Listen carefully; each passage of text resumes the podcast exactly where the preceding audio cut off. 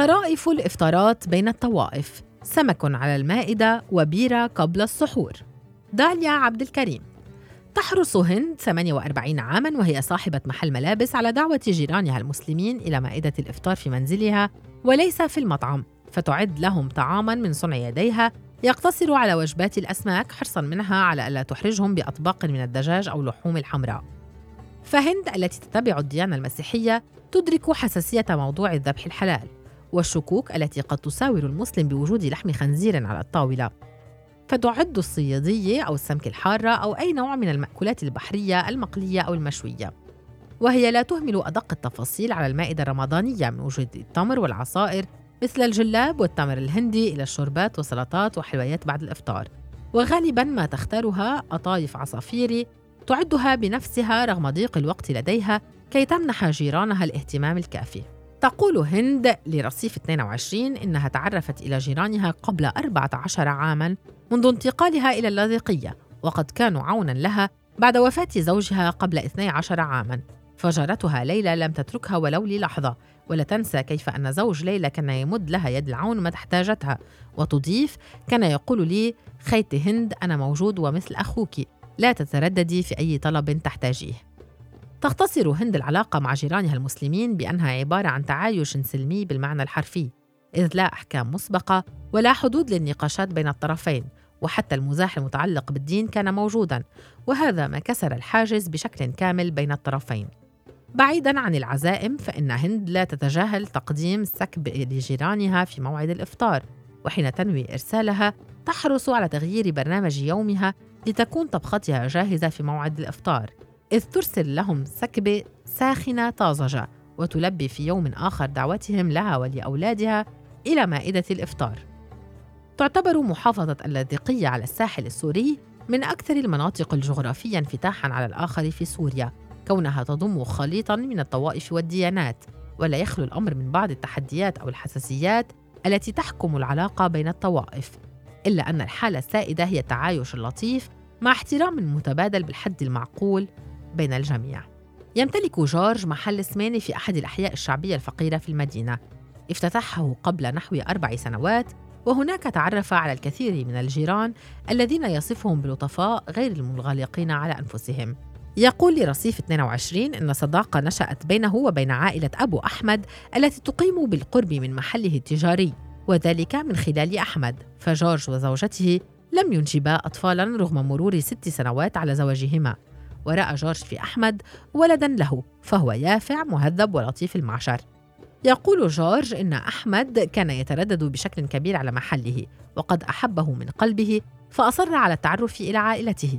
فنشأت علاقة صداقة قوية بين العائلتين تخللها تبادل الزيارات والعزائم في شهر رمضان لأن والدة أحمد تصوم الشهر كله بينما زوجها لا يصوم. وكما غالبية العلاقات في اللاذقية فإن المزاح الثقيل الذي يقترب من الدين له حضوره الدائم.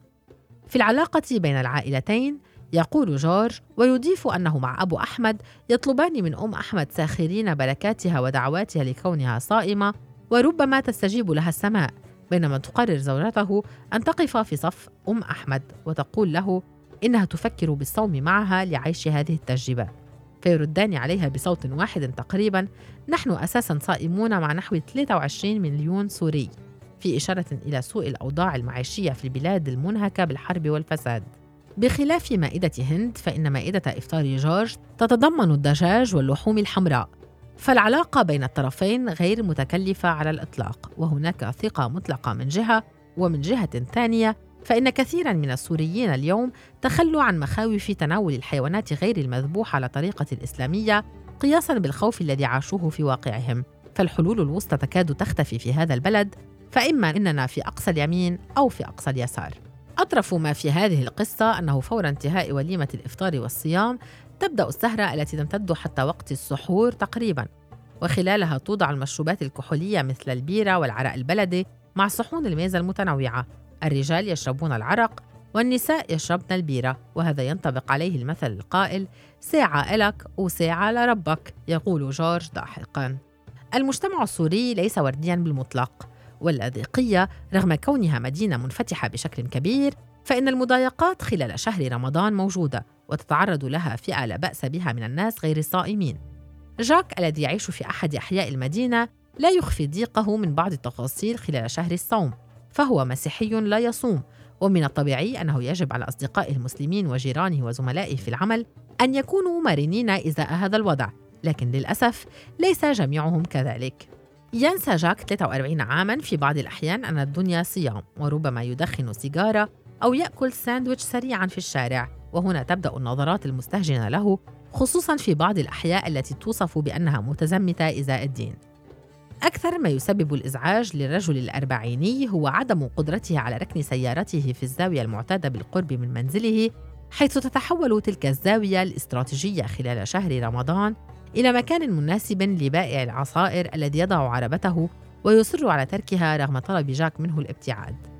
وفي حال تطور الموضوع إلى مشادة كلامية أو حتى نقاش عصبي عابر فإن نظرات المارة تأكل جاك كما يصف الوضع. فيتحول فجأة إلى ذلك المواطن غير المتعايش والذي لا يأبه لعادات وطقوس جيرانه الدينية. وحتى من الممكن أن يصبح ذلك الشخص الذي يقطع رزق أحد الفقراء بحسب قوله. وكل هذا فقط لكونه يريد ركن سيارته في مكانها المعتاد بالقرب من منزله. يؤكد جاك أن الكثير من زملائه المسلمين في العمل منفتحون وبعضهم لا يصوم وهذا ما يضعه معهم في موقف المتهمين بعدم الصوم.